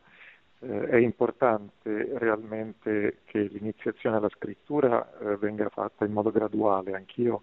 quando ero durante gli studi in Italia e ai nostri postulanti a Montefalco, eh, facevo delle piccole lezioni di introduzione alla scrittura, esordivo sempre dicendo la Bibbia non è un libro facile e dunque bisogna avere eh, questa iniziazione. Eh, per me come religioso eh, coniugare poi eh, quello che è stato la, lo studio scientifico della Bibbia con la vita spirituale è reso più facile dal fatto che vivo in una comunità religiosa. Eh, non sono ecco, una, un, non so, ad esempio un laico che eh, magari deve da solo o eh, se ha la grazia di appartenere a qualche movimento ecclesiale, a qualche esperienza di quelle suscitate dallo Spirito eh, ne, negli ultimi eh, 50 anni nella Chiesa, insomma, ecco, ehm, magari ha, ha, comunque questa grazia no, di appartenere a una comunità che lo accompagna eh, in questo cammino di approfondimento della, della parola di Dio. Ma eh, io appartenendo a una comunità religiosa, essendo un religioso qui in Terra Santa, ho comunque la grazia di partecipare ai ritmi della vita conventuale, eh, cioè per noi ovviamente, non so, che abbiamo eh, l'ufficio divino, quindi eh, la recita l'ufficio delle letture, le lodi, i vespri, l'ora media, la compieta, eccetera, abbiamo, siamo sollecitati costantemente, continuamente eh, dalla parola di Dio eh, letta nella liturgia, ovviamente ancora di più la liturgia della parola della messa ehm, e gli appuntamenti anche comunitari eh, di tempi di meditazione, eh, lezioni divina, eccetera, insomma, che eh, possono aiutarci eh, a crescere nella nostra relazione personale eh, con la scrittura. Se poi vogliamo anche allargare un po', come tu dicevi, il, il, il tema a quello che è eh, la fecondità spirituale che l'esegesi deve poter ritrovare, Ecco, allora qui credo che ehm, qualcosa è stato anche già detto da Don Germano prima. Da una parte eh, la relazione che come eh, fedeli abbiamo in questi luoghi, non solo con la storia della salvezza di cui leggiamo nella Bibbia eh, la testimonianza, ma anche con la geografia della salvezza, questo ci aiuta a rendere concreto il dato biblico. Ecco, a non fare del dato biblico soltanto, come diceva Sara, eh, un oggetto di analisi razionale ehm, o peggio eh, trattare il dato biblico come fosse un mito di natura astorica eh, come i miti, so, di, di, dell'induismo, delle religioni dell'Oriente, eccetera. Cioè, eh, noi abbiamo qui la grazia di poter vedere quella parola incarnata eh, nella cultura, nelle lingue che ancora oggi qui si parlano, no? l'ebraico biblico e l'ebraico moderno in fondo sono in una continuità eh, molto stretta, per cui eh, la, la, parola qui tende a incarnarsi e quindi paradossalmente la spiritualità, una lettura spirituale della parola è più facile qui proprio perché la parola eh, si incarna e dunque non resta semplicemente a livello intellettuale, ma entra nella vita. Ecco, per me una lettura spirituale significa una lettura che coinvolge la mia vita, che interroga la mia vita e questo qui è facile anche grazie appunto alla, eh, alla relazione con la terra, eh, con la terra santa, con, con, ciò che significa questa terra in termini di cultura e, e, eh, e di ambiente, di panorama e di sfondo per la comprensione di questa parola. Eh, Bene. E poi... Ah, scusa. Sì. Prego, prego. Sì, sì, no. Ah, eh, no, dicevo, ehm, e poi comunque ecco, è importante secondo me anche che eh, l'esegesi non sia soltanto un lavoro limitato non so, all'analisi di natura linguistica, eh, no, la morfologia, la sintassi, eccetera, cioè eh, un'analisi del testo biblico eh, come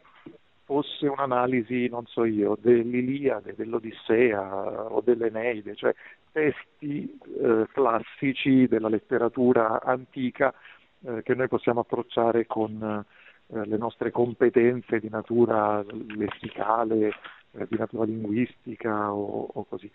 Eh, credo che eh, una, una, cosa molto importante è appunto poi fare il passaggio a una lettura di fede, cioè, anche come esegeti, anche come professori di scrittura, eh, non possiamo mai mettere da parte quella che è la dimensione di fede eh, del nostro contatto con la parola. Eh, quel, quell'oggetto del nostro studio è anche eh, il fondamento della nostra fede, cioè il fondamento quindi della mia relazione con Dio e della mia relazione con i fratelli eh, attraverso la parola che Dio ci ha comunicato. Ecco, eh, approcciare il testo biblico come parola di Dio, non semplicemente come un testo classico della lettura classica, ma come parola viva del Dio vivo per me oggi eh, o come direbbe il Concilio, insomma, approcciare, leggere, interpretare eh, la parola alla luce di quello stesso spirito mediante il quale è stata scritta. Ecco, eh, questo credo che sia il compito eh, ineludibile per ogni esegeta se non vuole ridursi a un approccio sì scientifico, ma solamente, meramente scientifico, eh, finendo per leggere eh, la parola di Dio eh, come un libro eh, del passato, come un libro eh, del, dell'antichità eh, che non abbia nulla però da comunicare alla mia esperienza oggi. Eh, padre Alessandro, io penso che tu hai toccato dei punti fondamentali.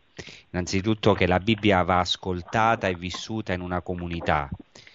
inoltre che deve essere incarnata nella, anche nella nostra vita, oltre che essere oggetto di studio, è stata donata soprattutto per essere ascoltata ed essere incarnata. Il rabbino Abraham Joshua Eschel diceva, un ebreo, che l'individuo deve diventare una Torah incarnata, questo vale tanto più per noi, per cui la parola di Dio che si è fatta carne, che, che si, anche si è rivelata nella scrittura, nella tradizione, che è Cristo, va incarnata. Ecco, allora volevo chiedere a Don Germano.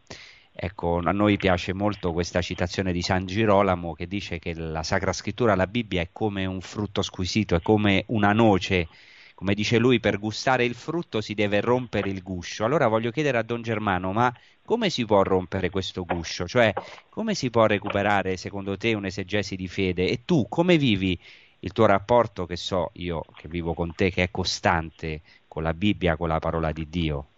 Eh, come diceva eh, anche la nostra sorella, e, e, anche come diceva padre Alessandro e padre Claudio,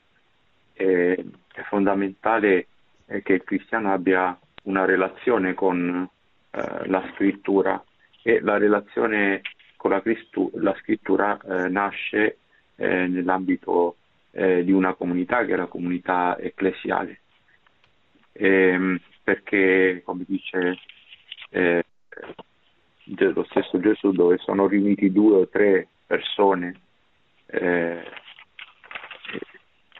a pregare o a leggere la scrittura, eccetera, lì sono io. Questa presenza di Gesù Cristo è palpabile, si può sentire.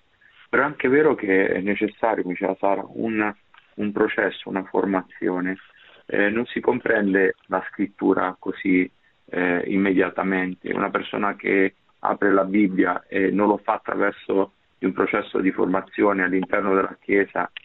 oppure a un processo di formazione eh, più eh, progredito attraverso eh, diciamo, un percorso eh, di studi eh, non comprende la scrittura perché prima di tutto si deve imparare il linguaggio della scrittura, un linguaggio che è permeato, è pieno, impregnato diciamo, di, eh, eh, di significati eh, che le parole, eh, gli interventi di Dio hanno assunto nella storia e che eh, poi attraverso diciamo, eh, l'incarnazione di Gesù Cristo sono giunti alla loro massima diciamo, manifestazione. Allora la scrittura è come un tesoro eh, o meglio ha un tesoro che all'interno di essa è nascosto e questo tesoro è la rivelazione di Dio e eh, la massima rivelazione di Dio è il verbo incarnato e, e questo tesoro è sotto terra, bisogna scavare, in un certo senso bisogna anche sudare, e questo sudore è esattamente eh, leggere la scrittura, stare a contatto con essa. Eh, tu hai citato adesso eh, eh San Girolamo, eh, che dice anche eh, un'espressione molto bella, no? Fa della tua celletta un paradiso, cogli i frutti di ogni specie di scritture, poi assapora queste scritture, godi della loro intimità, letteralmente del loro abbraccio. E poi dice che la Bibbia non sia mai lontano dalla tua mano e dai tuoi occhi. Però questa esperienza, eh, diciamo, è sempre posteriore all'esperienza ecclesiale. Non è possibile eh, diciamo, avere un contatto con eh, la scrittura senza passare l'esperienza di, di, di, fede. D'altronde lo dicevano anche padre Alessandro e padre Claudio, eh, che eh, eh, loro vivono una liturgia, una liturgia costantemente eh, celebrata in un contesto comunitario e dal contesto comunitario dove sono riuniti due o tre eh, persone, il mio nome che nasce, diciamo, ehm, eh, la conoscenza, l'interpretazione della scrittura sotto la guida delle persone che hanno più esperienza, che sono eh, ministri, diciamo, eh, di Cristo. E eh, lentamente può avvenire come eh, dice il Concilio Vaticano II, secondo il Concilio dice la Chiesa ha sempre venerato le scritture divine come ha fatto per il corpo stesso di Cristo. Cioè quando il cristiano comincia ad apprendere le scritture, a conoscerle, a conoscere nel linguaggio, eh, ne rimane eh, coinvolto e può venerare le scritture come sempre la Chiesa ha fatto il corpo di Gesù Cristo, questo lo dice la Dei, la Dei Verbum. E, ehm, e dunque se eh, la scrittura possiede questo tesoro, è molto importante far risuonare la scrittura con la scrittura nell'ambito della stessa eh, eh, interpretazione che ha fatto la Chiesa durante eh, tanti secoli, perché la Chiesa è eh, diciamo, la madre che, che ci ha generati in Cristo e Cristo risuona in noi nella Chiesa. Per questo, ecco, anche se la Chiesa e, eh, ha vissuto nella storia tanti momenti difficili, sono state tante eh, ferite, anche qui in Terra Santa, no? una terra dove ci sono state conquiste, riconquiste, dolori, sofferenze, le crociate, i musulmani, eccetera. Però è sempre un popolo, un posto dove Dio, non possiamo mai dimenticare dove Dio si è, eh, si è fatto conoscere. Quando eh, poi attraverso ecco, l'esperienza ecclesiale si assapora la dolcezza eh, delle scritture e chi le assapora eh, ne rimane diciamo profondamente attratto è come il miele no? che ecco, lo assaporiamo è dolce dice anche Bibbia che la scrittura è dolce come il miele, no? i precetti del Signore sono dolci come il miele. E questa dolcezza eh, continuamente ci aiuta, per questo eh, per me una delle scoperte più importanti della mia vita è stata quella che eh, la scrittura ci parla e che è possibile anche eh, fare il darash, cioè ricercare, scrutare le scritture, meditarle, approfondire allora anche si scopre che le scritture esorcizzano, che ci aiutano, ci liberano eh, da, da, da, tanti complessi, eh, guariscono le nostre ferite, ci danno più amore a Gesù Cristo. Io penso che ogni cristiano nel suo piccolo dovrebbe fare questa esperienza, però non è possibile aprire le scritture senza fare un percorso, senza fare un processo di formazione eh, per uh, poter comprendere le scritture, che le scritture hanno un, un, linguaggio complesso, basti pensare ad esempio aprono le parole, nell'Antico Testamento si parla di violenza, anatema, eccetera. E se non c'è un percorso, se non c'è eh, diciamo una chiesa che ci apre le scritture, eh, beh, non è facile comprendere. Per questo la mediazione ecclesiale è imprescindibile. Bene, grazie tante. Eh, allora,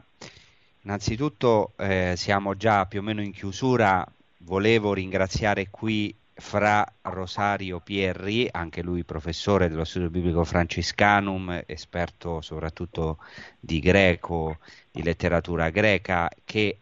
essendo decano dello studio biblico Franciscanum eh, anche eh, ha reso possibile questa trasmissione di oggi. Vorrei rivolgere i miei migliori auguri allo Studium Biblicum Franciscanum. Penso che festeggerete alla grande, speriamo anche noi tutti di essere presenti a questi festeggiamenti. So che state preparando anche una pubblicazione proprio ricordando queste pietre vive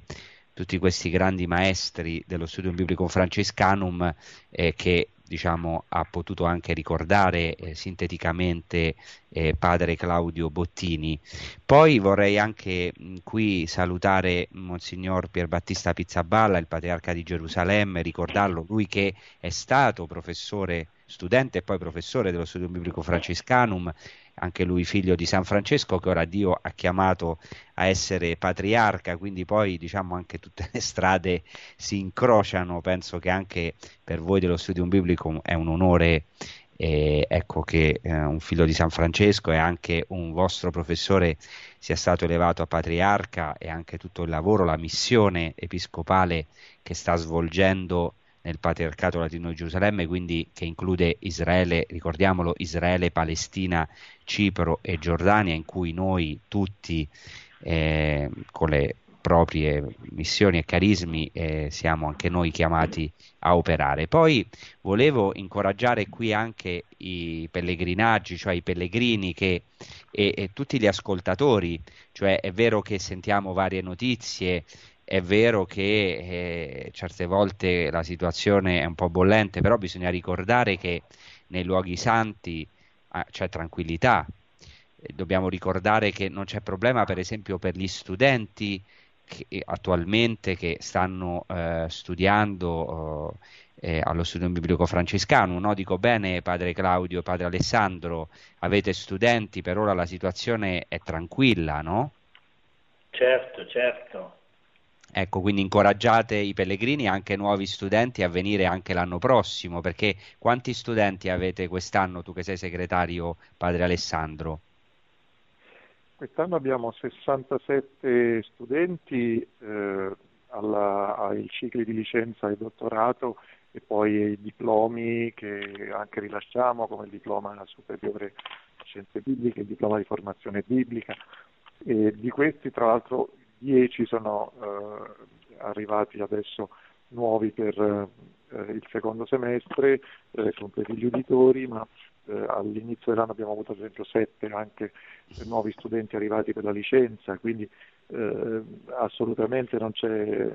nessuna difficoltà. Non avete avuto nessun problema no? diciamo, riguardo al conflitto israelo-palestinese per i vostri studenti? Hanno potuto fare serenamente gli studi, la vita, condurre una vita tranquilla a Gerusalemme?